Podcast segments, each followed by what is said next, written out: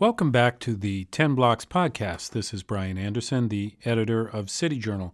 Coming up on the show today, I talk with economist and writer Allison Schrager about her wonderful new book, An Economist Walks into a Brothel and Other Unexpected Places to Understand Risk. Just a couple of announcements, though, before we get started. The City Journal team is very sad to announce the loss of a dear friend to the magazine and to the Manhattan Institute, the great Indeed, legendary criminologist George Kelling, the originator with James Q. Wilson of the broken windows theory of public order, which is something City Journal has written about quite extensively over the years. You can find a comprehensive piece on George Kelling on the City Journal website by our own Heather Mac Donald, talking about his contribution and uh, his life. Lastly, uh, let me also announce next week's episode of 10 Blocks, which you should stay tuned for. Kay Hymowitz, our longtime contributing editor, will join me to discuss her latest piece from the magazine. It's on the epidemic of loneliness afflicting not just Americans, but people in developed societies across the world. I'm sure you'll find it interesting. That's it for now. After the break, we'll start my conversation with Allison Schrager. We hope you enjoy it.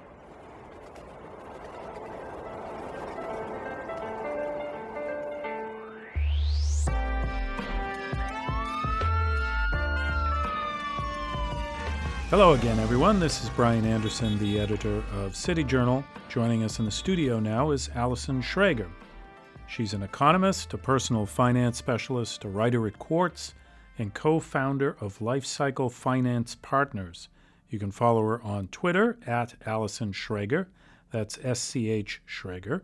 And she's here today to talk about her fascinating new book, An Economist Walks into a Brothel and other unexpected places to understand risk. It's published by Portfolio Books. You can find it on Amazon, and we'll link to it in the description. Allison, thanks for joining us. Uh, thanks for having me. Now, your book is about risk management uh, and how people working in various surprising fields exemplify the concepts of financial economics. What was the most surprising example of this in your research? Um, I think it must have been the surfers. You know, I, I, I, had a hypothesis going in that people really understand risk better than we give them credit for, and that risk is fundamental to all markets. But I didn't expect big wave surfers to be so intellectual about it, or that they have a conference, an annual risk conference, where they really are discussing the same issues that you see at financial economics conference, full of Nobel Prize winners. They're really debating the same issues, and the intellectual tenor is definitely equal to it. And, and you you attended some of these uh, or one of these? I went to one, and it's a trip being there because you know you're on the North Shore of Hawaii and you're in this windowless conference room in a hotel, and it's all these like dudes with like board shorts and they're tan and they're all wearing like flip flops. I mean, it looks cooler than a pension conference, but then they start talking and there's slides with numbers and there's debates about who bears the regulatory burden for systemic risk. And all of a sudden, it's like you could be at a pension conference. Well, and the big risks there, I guess, are you going to be crushed by a wave if you handle it incorrectly and Yeah, dying mostly. Yes. But I mean, much like, you know, in financial markets, it's possible to use technology to lever up and take bigger risks, and when you do, you might pose risks to others. And that's why one of the reasons why they have this conference. I see. Now, one of the uh, depressing stories you tell in your book, and it involves in your uh, research in a brothel, mm-hmm. a legal brothel, uh, you, you, talk about the girlfriend experience um, and how this explains why legal brothels are so expensive. Could you elaborate on it a bit because that captures something about risk? It does. So legal brothels are a lot more expensive because effectively they're offering what is risk-free sex. Um, you know, it is first of all, like if you're going to visit a sex worker in the illegal market, which is a much larger market in America, you know, you'd pay a lot less, but you risk a Robert Kraft situation. Um, or possibly uh, a disease, or you could get blackmailed, or you don't know what's going to happen. So, but if you go to the bunny ranch, you'll pay a lot more, but you know there you, there'll be no repercussions. The women are screened for diseases. Um, you, you know you can pick amongst the different women uh, you you know it's it's but you pay for that again, and it's all legal, so you don't have to worry about law enforcement. And even the most popular service there in its own way is a, it, what you pay what is the most expensive service too is also a risk premium it's called the girlfriend experience which is you know rather than just have sex with a um, sex worker she'll talk to you you'll go to dinner you'll she'll stroke your hair talk about your feelings. You she actually connects with you. She gives you this sense of intimacy. Of course it's false you're paying for that.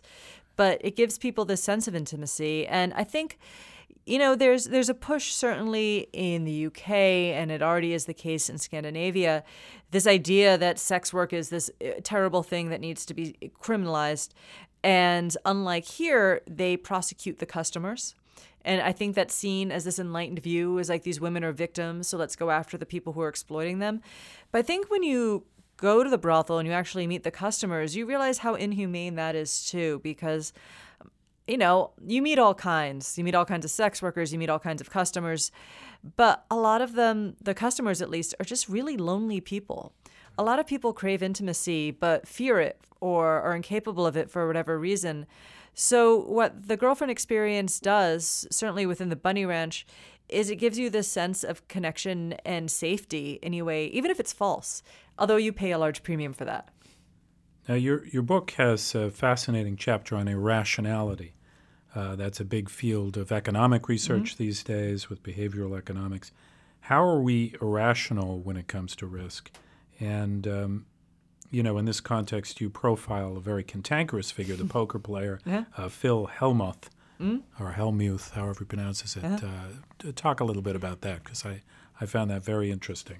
Well, so there's a couple different uh, behavioral biases that the behavioralists have uncovered. The big one is loss aversion, which is like traditional economics assumes that we're consistently risk averse. Like we prefer, and this is the foundation of financial markets, that we will, like you, in the brothel, you pay to reduce risk because, you know, would rather avoid it. But they found that when faced with loss, people actually take more risks because people fear loss so much they become risk loving, like they'll take bigger risks to avoid loss uh, when they're down, but risk uh, averse when they're up. And you can imagine in poker, this is a huge issue because when you're losing, you play a lot more aggressively. And when you win, you play a lot uh, more carefully. But really, like your odds of winning or losing an individual hand are completely independent of whether or not you're up or down. So you shouldn't do that. That's irrational. That will, on average, lead to worse outcomes. So you got to take your emotion, emotions out of it as much as possible. Exactly. So what was fascinating about Phil is he's such an emotional guy. I mean, this is his brand. I mean, he has YouTube montages on his website of him having like temper, temper tantrums. He is not someone you would think of as in control of his emotions, particularly when he loses. You know, you'd think who else would suffer from worse loss aversion, but he doesn't because he's spent. I mean, he's one of the most successful poker players of his generation. He's made millions. Yes, and he's won a lot of very important tournaments, uh, like the World Series of Poker. Um, but it's because he keeps his emotions in check and he's trained himself over years and has a lot of tricks to behave more consistently.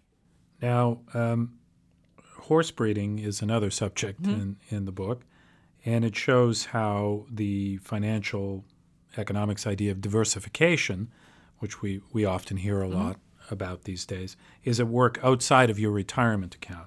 So, could you describe what went on in the horse breeding uh, industry and, and how that reflects uh, diversification. Well, or it's a lack of diversification. Lack of diversification in this case. Yes. Yeah. So, um, you know, in horse breeding, it used to be traditionally you would have these gentlemen breeders who would breed horses with the intention of racing them. And so their objective is make a horse that will do well at the racetrack. But then uh, it's still a long shot. I mean, the odds that a horse is going to win the Kentucky Derby, you know, it's like winning the lottery. So, you know, you you can do some things, but it's you know, it's really a crapshoot. So, uh, for a lot of years, horse breeding became a really popular tax haven, where you know, because the odds are you're going to lose money. But then, after 1986 tax reform, it killed the tax incentive, to, or it killed it as a tax haven. So a lot of the investors left and everyone else left standing was bearing this huge amount of risk because it's expensive to breed a horse, to train it, and then the odds are it's going to never make significant money at the racetrack. I think it's like 8% of horses will place in a stakes race.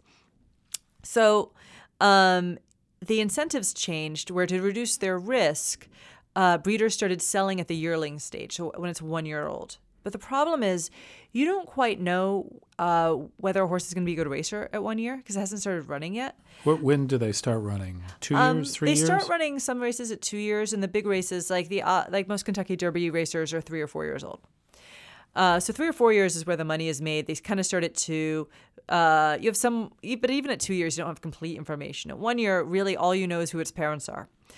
So that put you can imagine what this did is like parentage became super important. And you know, while a mare can only bear a horse at a time, a stud can nothing's stopping him from breeding hundreds of times a season. So you ended up with this huge premium on a small amount of studs. It's actually the superstar economy apparently even applies to horses.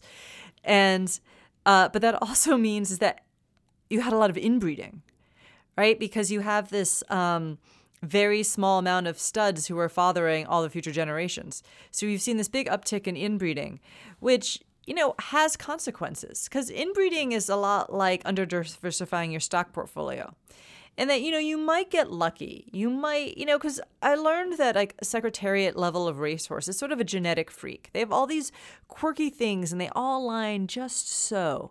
But the problem is, is you breed secretariat was not a, a successful sire because those weird quirky things if they don't line up just so you end up with this sort of not great racehorse.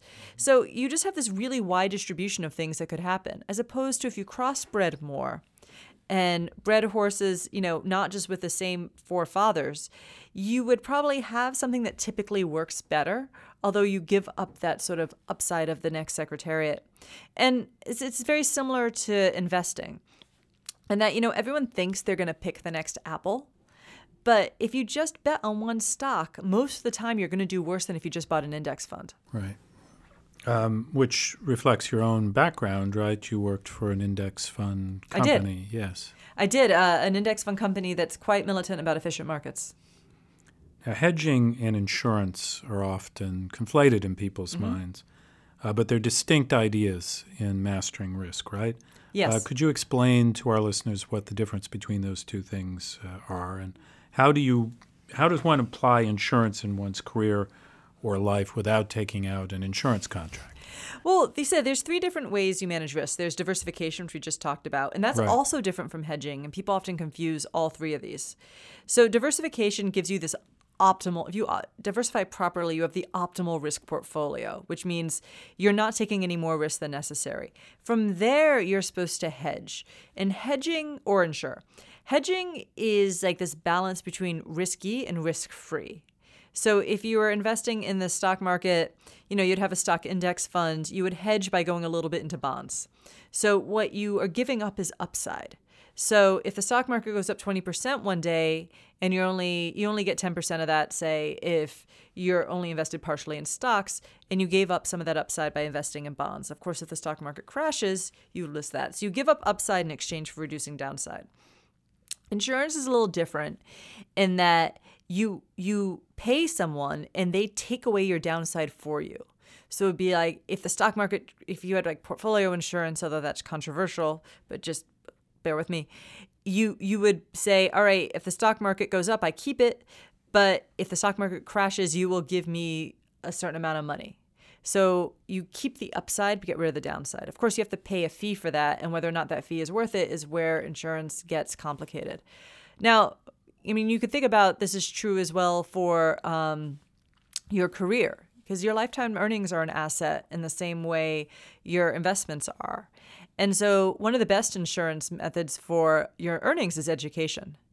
Because if you think about it, you, you see that vol- earnings volatility is lower if you're more educated. The odds of being unemployed are much lower. Even at the peak of the recession, people with a college education had a much lower unemployment rate.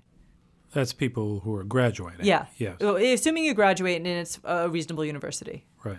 Um, another distinction you make in the book uh, is between idiosyncratic risk and systemic risk. Um, what are those things exactly? And, uh, you know, how do you use in the book? I, I found this interesting. I think our listeners will as well. Uh, hanging out with the paparazzi to describe that uh, difference. All right, so idiosyncratic risk is in financial markets is the risk that an individual stock will rise or fall. So it's like if you buy Facebook and Mark Zuckerberg says something horrible in front of Congress, like your stock's going to tank. Um, now you can reduce idiosyncratic risk by diversification, like we were talking before with the breeders. Mm-hmm. Um, now you can imagine the paparazzi. So idiosyncratic risk is just any risk that's unique to an individual asset. And the paparazzi face a ton of idiosyncratic risk in terms of themselves. In that if you're a paparazzo and you're wandering the streets of New York, the odds that you're going to get that money shot happen upon Gigi Hadid doing something really crazy and getting that exact right angle of her is pretty random.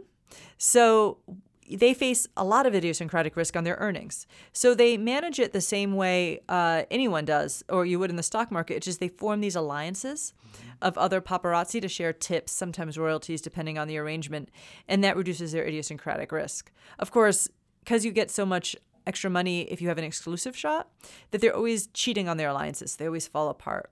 But that's not even the worst risk for them. The worst is the systematic risk, which is the risk in stock market that the whole market will crash like it did in 2008. So that's always a much harder risk to manage. So um, what you the only thing you can really do in finance is find these rare and often very valuable assets that provide they're called like a low beta asset, which provide a good hedge against the stock market crashing. So something that goes against it doesn't vary much with the stock market. And to some degree, the paparazzi do this, but they have to seek out these very sort of big event photos. So, like a low beta uh, celebrity photo would be like the picture of a new celebrity baby. But I mean, they have they'll invest like two or three weeks stalking a pregnant star, waiting for that first baby shot. And so the systemic risk for the paparazzi was technological. It was the change in the market. Right? Yeah, exactly. So it's the market actually goes in cycles. There was something called the gold rush era, which is with the Britney Spears, Lindsay Lohan heyday, where they would get you know like fifteen thousand dollars for a picture of Lindsay Lohan getting coffee. Now that kind of picture will get five dollars. And that reflects one, the recession when people stopped buying glossy mags, and two, moving online where now everyone consumes their their celebrity photos on websites, but just destroyed the market for them. So that's the systematic risk that they're having much more trouble managing. Now, your book is aimed, uh, it has a kind of practical aim, which is mm-hmm. to make us better risk takers.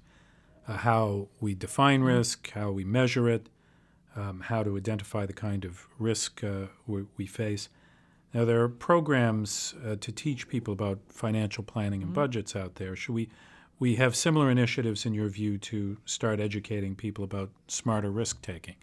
And and for mm-hmm. an individual, what you know, what is your best advice in terms of thinking about risk? I think the I think it's recognizing that risk is important, but there are techniques you can do to increase the odds that risk will go well. I mean, I think, you know, better risk literacy certainly could be included in financial literacy. Right now, for some reason, it's not. Or even, I think, in high school education, there definitely should be more of a premium on it. We don't really, people always complain people don't learn statistics. But really, the foundation of statistics is probability theory, basic probability theory, which is often not taught. So it's able to think probabilistically. There's evidence that when you train people, they actually can do it. You know, we always complain people don't understand probabilities, but we don't really teach them. Um, and certainly, even you think of your typical financial literacy class where they'll t- teach you about compound interest, but they don't mention you get a higher rate of return if you take more risk. Like that trade off seems to be missing. So I think it certainly has a place in all levels of education and in financial literacy. I mean, I think it's popular. There's a, a curious backlash, which I really don't understand right now, against mindful spending and financial literacy. The idea being that because there's so much inequality life is just unfair. So just screw it, buy coffee. And, um, you know, don't bother learning basic financial literacy as if, because you're not going to get rich anyway. And it's just madness to me. Like, I think, you know, it certainly is not going to make you Jamie Dimon, but it's also going to really help you from being poor. Right. Um, thank you very much, Allison. It's it's a fascinating book, so don't forget to check it out. It's called An Economist Walks into a Brothel. You can find it on Amazon. We'll link to it, as I mentioned earlier, in the description. You can follow Allison on Twitter at Allison Schrager. You can also find City Journal on Twitter at City Journal. And always, if you like what you've heard on the podcast, give us a rating on iTunes. Thanks for listening, and thanks very much, Allison, for joining us. Thanks for having me. Thanks for joining us for the weekly 10 Blocks podcast featuring urban policy and cultural commentary with City Journal editors, contributors, and special guests.